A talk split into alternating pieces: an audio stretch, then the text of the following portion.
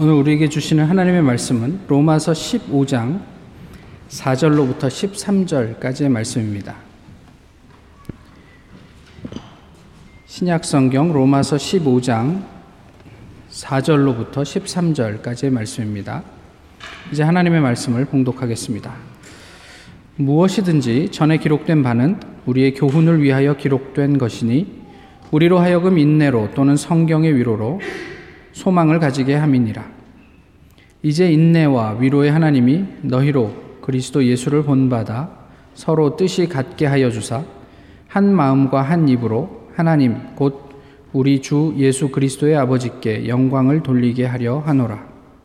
그러므로 그리스도께서 우리를 받아 하나님께 영광을 돌리심과 같이 너희도 서로 받으라. 내가 말하노니 그리스도께서 하나님의 진실하심을 위하여 할례의 추종자가 되셨으니 이는 조상들에게 주신 약속들을 견고하게 하시고 이방인들도 그 극률하심으로 말미암아 하나님께 영광을 돌리게 하려 하심이라.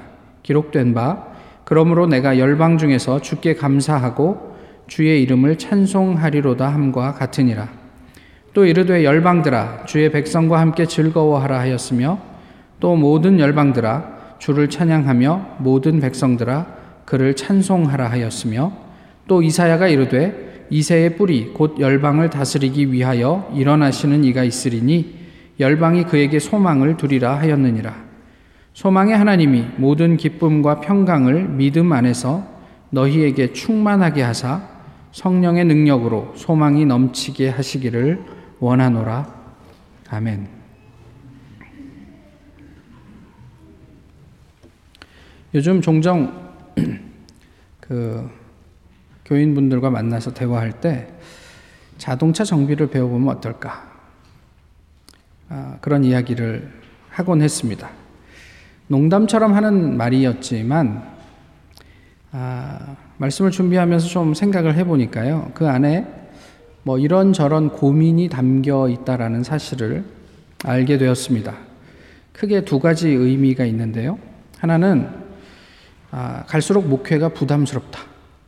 재미도 없는 것 같고 소망도 없는 것 같다. 다른 하나는 그냥 그냥 편하게 살 살면 어떨까? 뭐 이런 의미들이 담겨 있는 듯 합니다. 목사 노릇을 하는 것이 시간이 갈수록 만만한 일이 아님을 절감하고 있습니다. 나도 잘 바뀌지 않는데 남들 보고 바뀌라고 하는 뭐 말을 하는 것도 우습다 여겨지고요. 또 저 자신의 능력에 대해서도 어, 회의가 생기고 또 교회의 변화에 대한 소망도 그다지 낙관적이지 않은 현실을 볼 때마다 이런 생각들을 더 하게 되는 것 같습니다. 목사가 바뀌어서 교회가 좋아질 수 있다면 2년만 참으시면 되니까 여러분들에겐 별 문제가 없을 것 같습니다. 뭐 2년 후에 재신임을 물을 때뭐 부담 없이 부표에 표를 던지시면 어, 바꾸실 수 있습니다. 근데 목사 하나 바꾼다고 교회가 교회다워질 수 있을까? 사도들이 사역지를 떠나면서 그 교회의 지도자들에게 내가 당신들에게 교회를 부탁한다 이야기하지 않았던 것. 대신 하나님의 말씀에 아, 또 하나님에게 이 교회를 부탁한다 라고 이야기했던 것을 보면 분명 교회의 교회됨은 사람을 넘어선 더 중요한 본질이 있다 싶습니다. 또 그리스도인으로 세상을 역행하며 사는 것이 점점 더 어려워지고 있죠. 고민하면서 그리스도인이 되는 것보다는 그냥 소소하게 살면서 어떤 사람도 심지어는 하나님도 신경 쓰지 않고 그냥 마음이 시키는 대로 내가 하고 싶은 일 하면서 편하게 사면, 살면 더 좋지 않을까? 어떻게 생각을 하시는지요?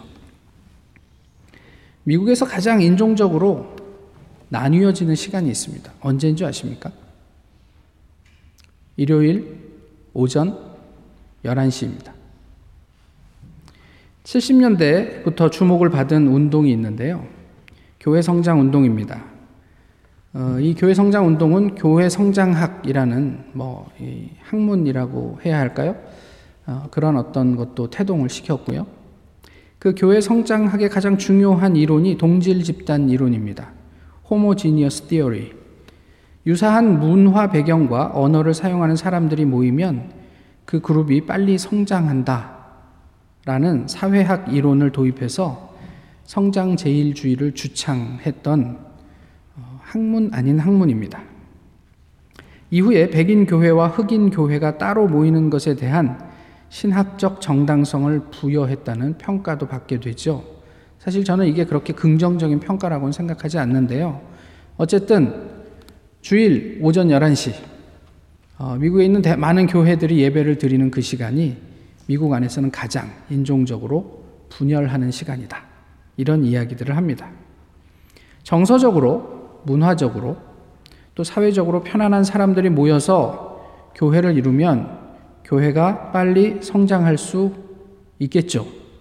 그래서 아, 우리 한국의 교회들도 어, 이런 이론을 도입해서 덕을 본 많은 교회들이 아, 있습니다. 그런데 여기에서 이야기하는 성장은 무엇을 의미합니까? 철저하게 숫자에 국한되어 있는 이야기입니다. 물론 그 이후에 뭐 여러 가지 질에 대한 이야기들도 나누지만 일단 1차적으로 숫자에 대한 성장 이런 것들을 먼저 이야기합니다. 수의 증가가 교회의 본질에 있어서의 성장 내지는 성숙을 의미하지는 않겠죠. 성경에 근거하지 않은 이론에 함몰된 교회에 소망이 있을까? 그런 질문을 하게 됩니다. 팀 켈러 목사님이 이런 말을 자신의 SNS에 썼죠. 모든 사람들이 공동체와 공동체 그리고 깊고 친밀한 어, 관계를 원한다. 그러나 이는 책임과 의무 그리고 헌신과 수고를 요하기 때문에 우리는 대개 다른 길을 간다. 이렇게 이야기를 합니다. 사람들이 원하긴 하지만 거기에 따르는 accountability 그리고 commitment 이런 것들이 부담스러우니까 원하는 것과는 좀 다른 길을 사람들이 간다. 이렇게 이야기를 합니다. 책임과 의무 헌신과 수고, 봉사 없이 깊고, 깊고 친밀한 교제가 가능한 공동체, 그런 곳이 존재할 수 있을까요? 하나님과 사람, 또 사람과 사람 사이에 깊고 친밀한 나눔 없이 우리가 추구하는 구원, 그것은 과연 어떤 의미가 있을까 싶습니다.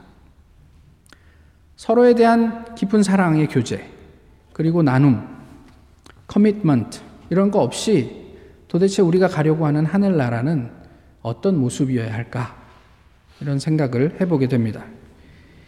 어쩌면 성경과 무관한 이론을 차용한 대가를 오늘 한국 교회를 비롯한 많은 교회들이 치르고 있는 것은 아닌지 모르겠습니다. 오늘 본문은 공동체, 다시 말하면 교회됨에 관한 이야기입니다. 로마서 12장부터 어, 소위 그 로마서의 실천편이 이어지고 있다고 지난주에도 말씀을 드렸죠. 그리스도인의 삶에 관한 이야기가 12장에서 아, 시작이 됩니다.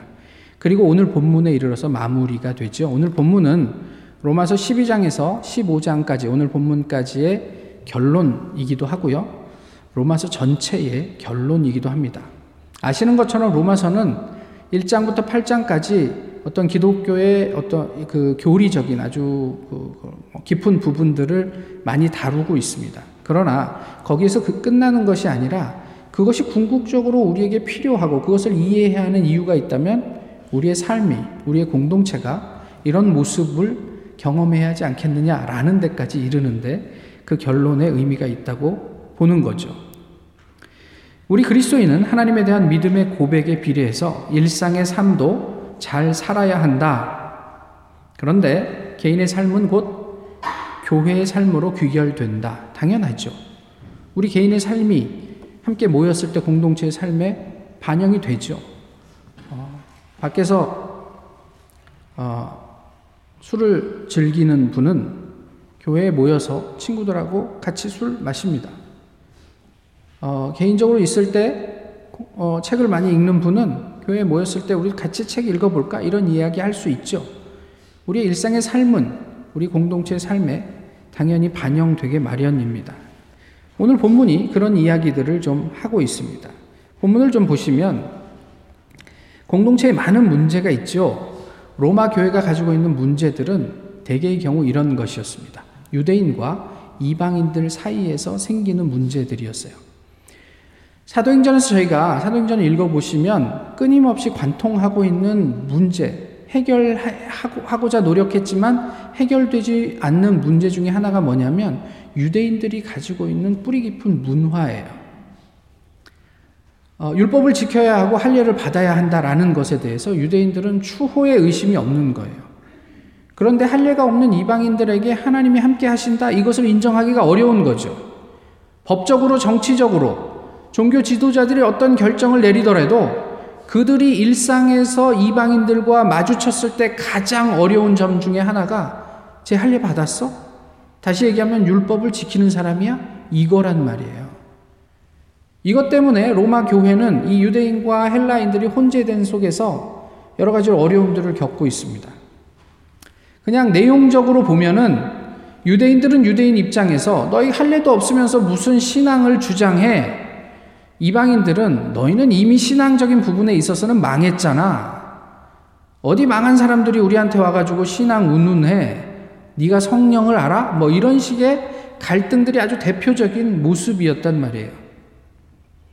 아무리 복음이 이러한 정신을 전한다. 하나님의 뜻이 이런 것이다. 라고 해도 오늘 우리가 목격하는 많은 교회들에서처럼 로마 교회는 여전히 골치 아픈 문제를 가지고 있었습니다.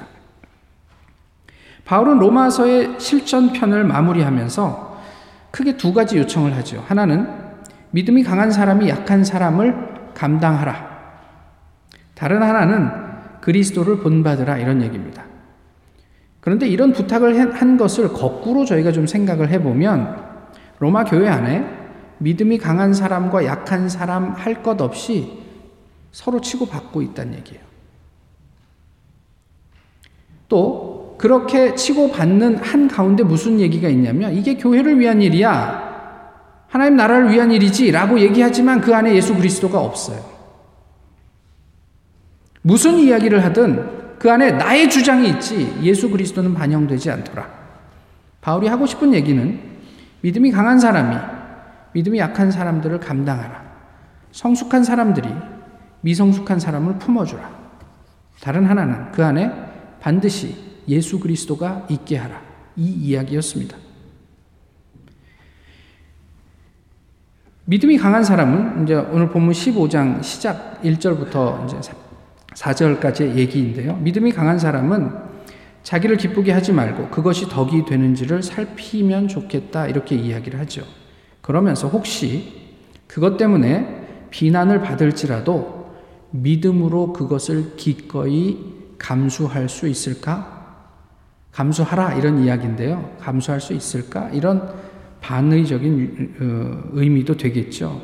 그저 상대를 기분 좋게만 하는 것을 의미하지 않아요, 이것은. 예레미야가 바른 말을 하다가 하나님 말씀을 전하다가 얼마나 많은 고난을 당했습니까?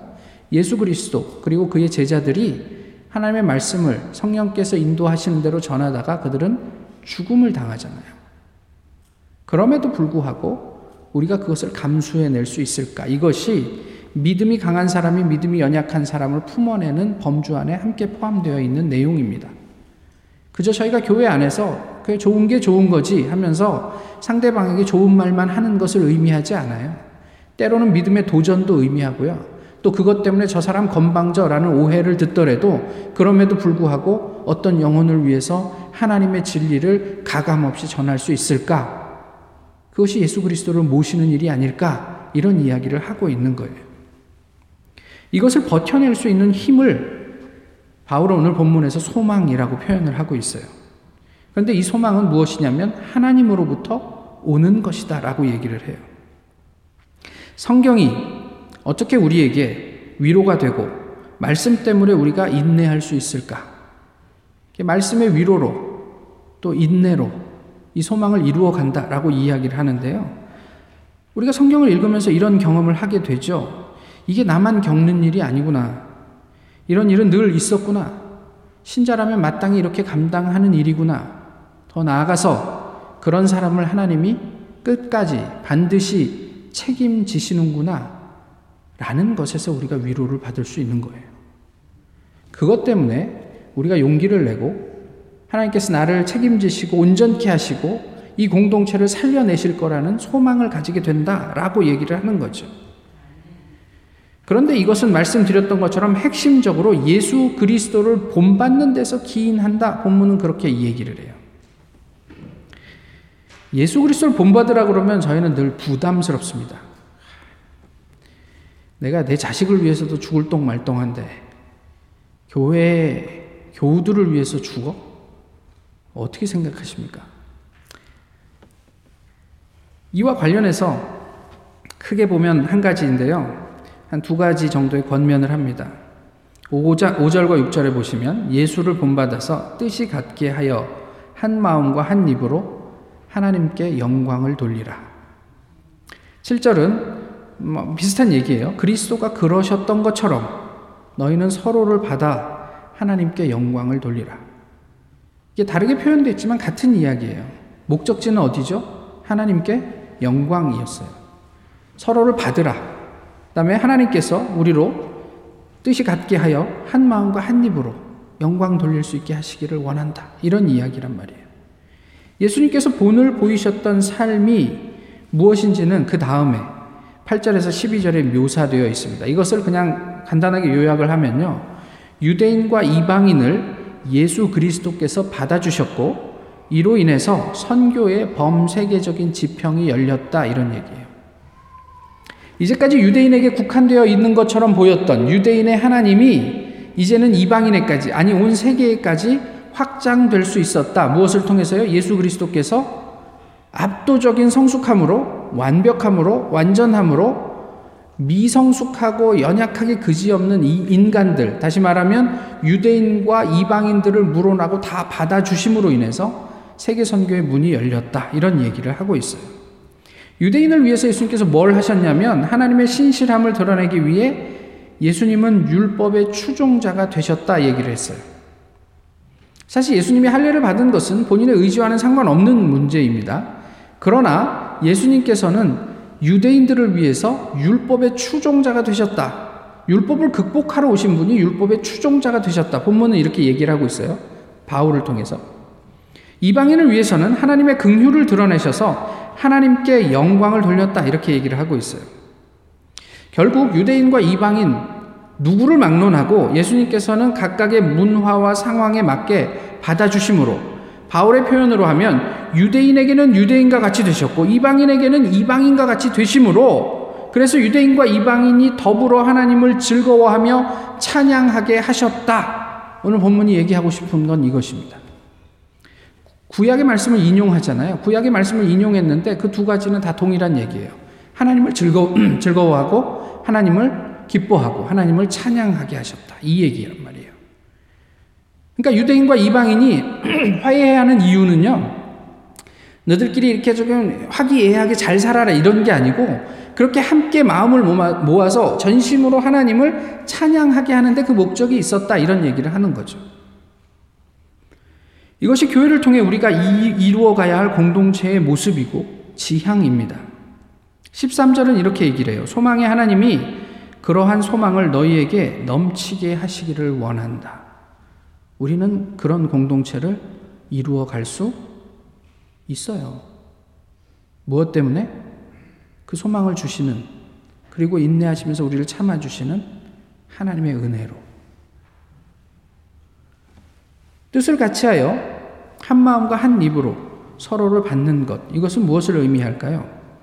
그저 우리 안에 아무런 불협화음도 없이 그냥 완전한 동일체가 되는 것을 의미할까요? 그런 것이 가능하긴 합니까? 저희가 모여 있는데 아무런 이견도 없이 내가 하는 생각을 다른 사람도 동일하게 할 수 있다? 그런 일은 불가능하죠.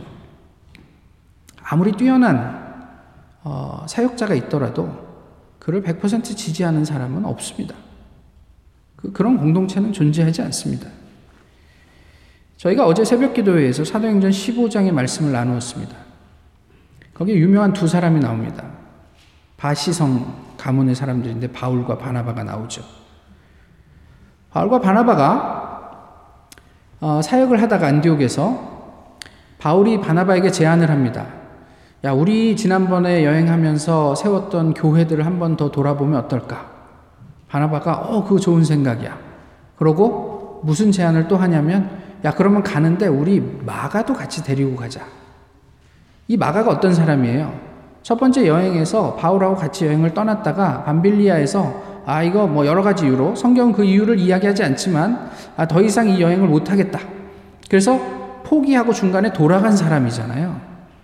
바나바가 그것을 몰랐을 리는 없는데 어, 이 마가도 데리고 가자 하면서 두 사람이 성경의 표현대로 심히 다투었다 이렇게 얘기해요.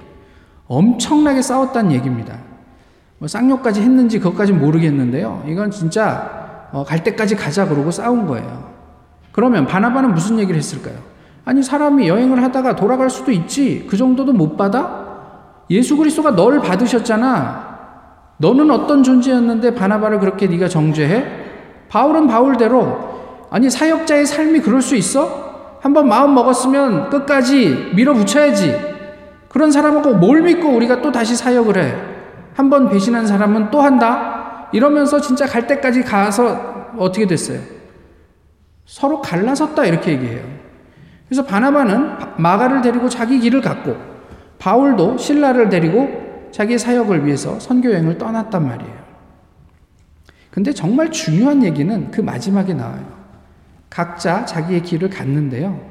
그곳에서 뭘 했냐면 그들이 교회를 견고하게 했다라고 성경은 보고하고 있습니다. 얼마간 그들은 그렇게 각자의 사역을 했을까요?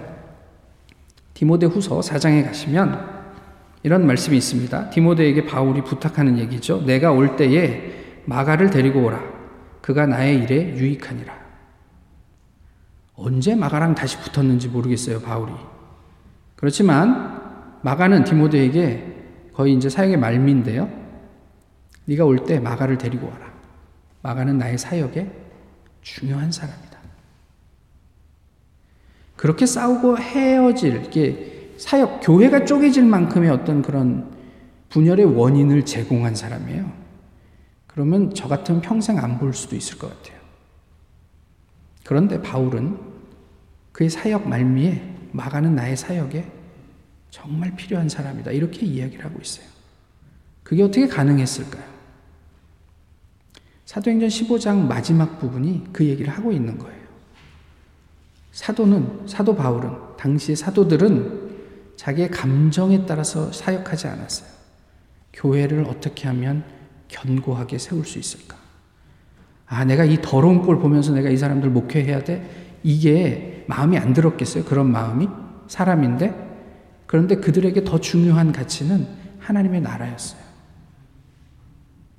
과거의 나에게 어떻게 했었더라도 저 사람이 지금 하나님의 나라를 세우고 복음을 전, 전파하는데 중요한 의미가 있는 사람이면 내 감정을 넘어서서 그와 함께 다시 사역을 할 수 있을 만큼 은혜가 컸던 사람들이에요.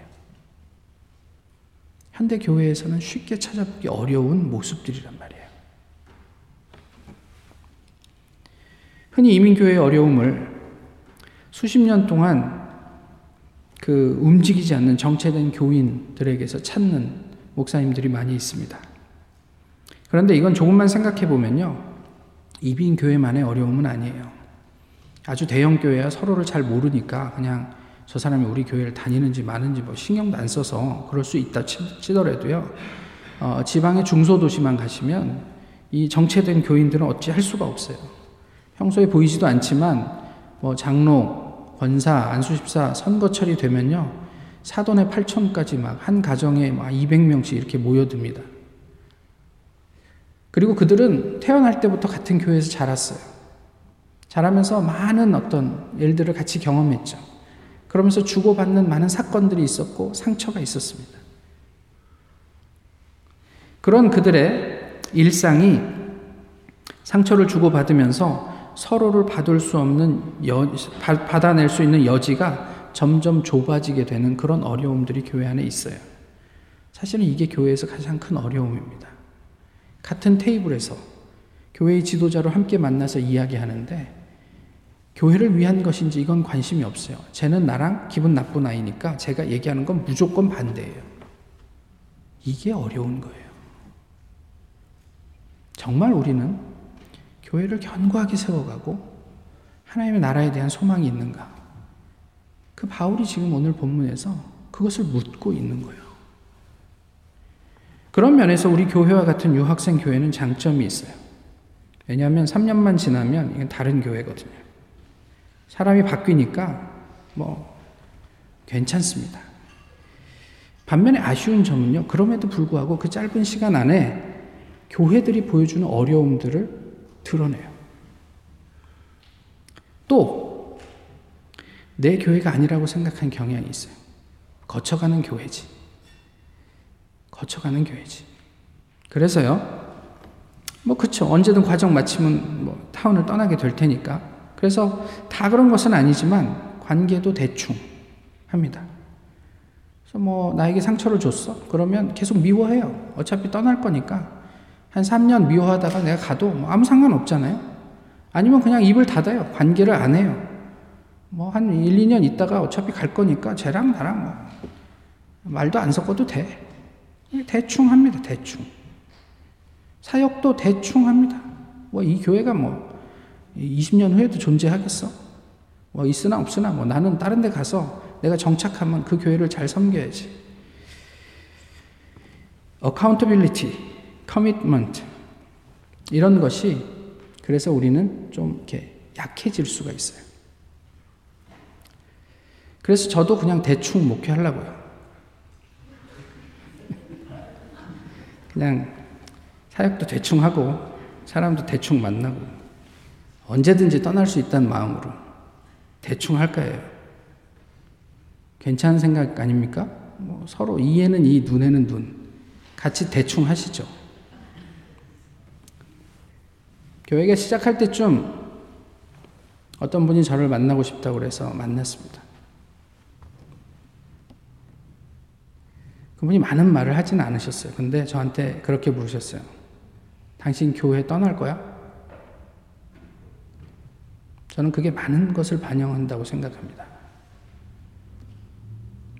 목사님들의 많은 모습들을 반영한다고 생각합니다.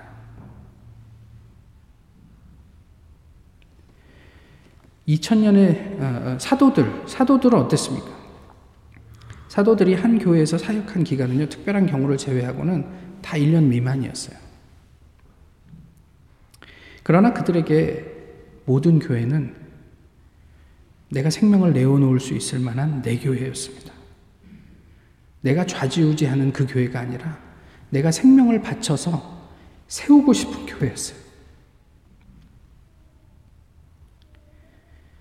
심지어는 한 번도 가보지 않은 로마 교회를 향해서 바울이 이토록 어, 주옥 같은 이야기들을 써내려가면서 이 교회가 하나님의 말씀 위에 제대로 된 신앙 위에 세워져야 한다. 그 바울의 마음이 느껴지십니까? 로마서에서. 아, 로마서 어려워. 어려워. 그냥 대충 그냥 통독용으로 한번 쓱 읽고 말지. 뭐 이렇게만 느끼고 계십니까? 2000년의 시간을 넘어서 우리를 향한 예수 그리스도의 열정, 지금도 여전히 우리를 구원하시기 위한 하나님의 열심, 그런 것들을 느껴보십니까? 무슨 일이든 대충 하면 누가 좋아할까요? 아, 우리 목사님 대충 하니까 우리도 뭐 프레셔 안 받아서 좋아. 우리 교회 가장 큰 강점이 목사가 아무것도 얘기 안 하잖아요. 뭐 이것도 해야 된다, 저것도 얘기해야 된다, 그거 안 하잖아요. 좋죠. 좋은 면이 있죠. 그리고 강, 억지로 하는 게 뭐가 의미가 있겠습니까? 제가 목회 그만두고 자동차 정비 배우면 누가 좋아할까요? 제 아내가 혹시 돈이나 좀 더 벌 수 있을까? 그러면서 좋아할까요? 하나님을 기쁘게 하는 일, 하나님을 찬양하는 일을 하시란 말이에요. 그게 바울이 교회를 향해서 부탁한 이야기예요. 찰스 스윈돌이란 분이 소련 채 아래서 그 소련의 그 비밀 첩보 단체가 KGB잖아요. 그 KGB가 그리스도인들은 굉장히 박해를 했대요. 예배의 자리에조차도 뭐 들이닥쳐서 사람들을 핍박하고 죽이고 그 스윈돌의 친구가 예배 중에서 예배를 드리고 있는데 비밀 경찰들이 들이닥쳤어요. 거기 앉아 있던 모든 사람들은 아 이제 우린 죽었구나 이렇게 생각하고 있었는데 그 비밀 경찰들이 들어와서 여기에서 지금 이 예배당을 하나님을 부정하고 예배당을 나가면 우리가 너희 상관하지 않겠다. 그래서 일단은 사람들이 나갔습니다. 다시 한번 이야기합니다. 다시 얘기한다. 마지막 기회야. 여기에서 지금 나가면 너희들을 상관하지 않고 살려준다. 또 나갔습니다. 세 번째로 이제 이 사람들을 어떻게 이제 그 폭력을 행사하려는 자세를 취하면서 진짜 마지막 기회다 하고 했을 때 이 두려움에 떨던 사람들이 다 나갔습니다. 그러자 이 비밀 경찰들이 그 남은 사람들 놓고 예배당의 문을 걸어 잠궜습니다. 그리고 그가 그들이 뭐라고 얘기했냐면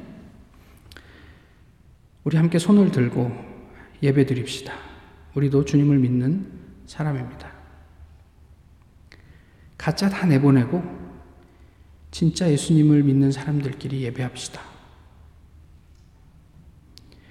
시대가 냉혹하고 암울한 상황 속에도 하나님을 찾는 사람들은 언제나 있습니다.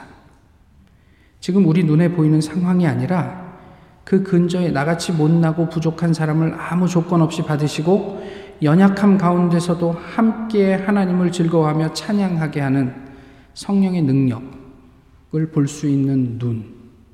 그것을 우리는 소망이라고 얘기합니다. 히브리서에서, 아니, 히브리 말로 소망은 내장을 의미해요. 저희가 내장을 믿습니까? 있는 걸?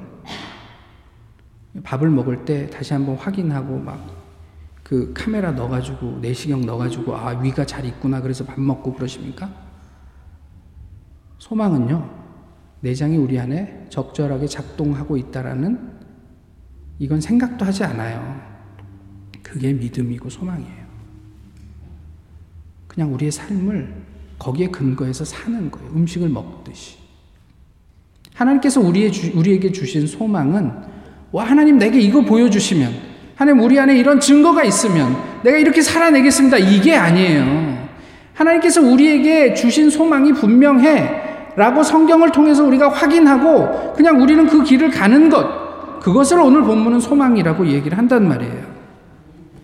책임과 의무, 헌신과 봉사 없이는 어떤 공동체도 연합도 있을 수 없습니다. 우리는 매우 동질적인 교회에 다니고 있습니다. 그러나 고린도전서 1장 27절 이하의 말씀을 잘 기억하셨으면 좋겠어요. 그러나 하나님께서 세상의 미련한 것들을 택하사 지혜 있는 자들을 부끄럽게 하려 하시고 세상의 약한 것들을 택하사 강한 것들을 부끄럽게 하려 하시며 하나님께서 세상의 천한 것들과 멸시받는 것들과 없는 것들을 택하사 있는 것들을 패하려 하시나니 이는 아무 육체도 하나님 앞에서 자랑하지 못하게 하려 하심이라. 너희는 하나님으로부터 나서 그리스도 예수 안에 있고 예수는 하나님으로부터 나와서 우리에게 지혜와 의로움과 거룩함과 구원함이 되셨으니 기록된 바 자랑하는 자는 주 안에서 자랑하라 함과 같게 하려 함이라. 하나님은 무엇으로든지 우리를 온전하게 하실 수 있습니다. 우리가 많이 배워서요? 많이 가져서요? 또 우리가 재능이 많아서요? 그래서 교회를 좋게 이루고 아름답게 만드는 게 아니에요. 예수 그리스도로, 예수 그리스도로 가능해지는. 그래서 모두가 함께 한 마음과 한 입으로 하나님을 즐거워하고 하나님을 찬양하는 공동체.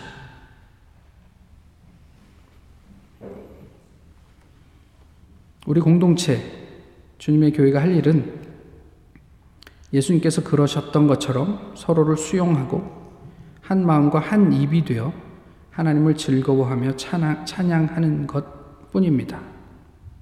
이것이 하나님께 영광 돌리는 개개의 그리스도인이요, 교회입니다. 기도하겠습니다. 귀하신 주님, 우리에게 가장 중요한 예수 그리스도가 우리의 내면에 우리 교회 가운데 자리하고 있는지 돌아보기를 원합니다. 정말 저희가 성숙한 자가 덜 성숙한 사람을 기꺼이 품고 있는지도 돌아보기를 원합니다. 예수 그리스도만이 우리에게 지혜와 의와 거룩함과 구원함이 된다고 말씀하셨는데 저희는 다른 곳에서 지혜를 찾고 의를 찾고 거룩과 구원을 찾고 있는 것은 아닌지 모르겠습니다. 모쪼록 바울을 통해서 말씀하셨던 것처럼 하나님께서 이곳에 교회를 세우셨사오니 이 주님의 교회가 하나님 앞에 오직 하나님을 즐거워하고 하나님을 찬양하는 한 마음과 한 뜻이 되도록 인도해 주시옵소서. 예수님 이름으로 기도하옵나이다. 아멘. 다 같이 찬송가 428장 함께 부르시겠습니다.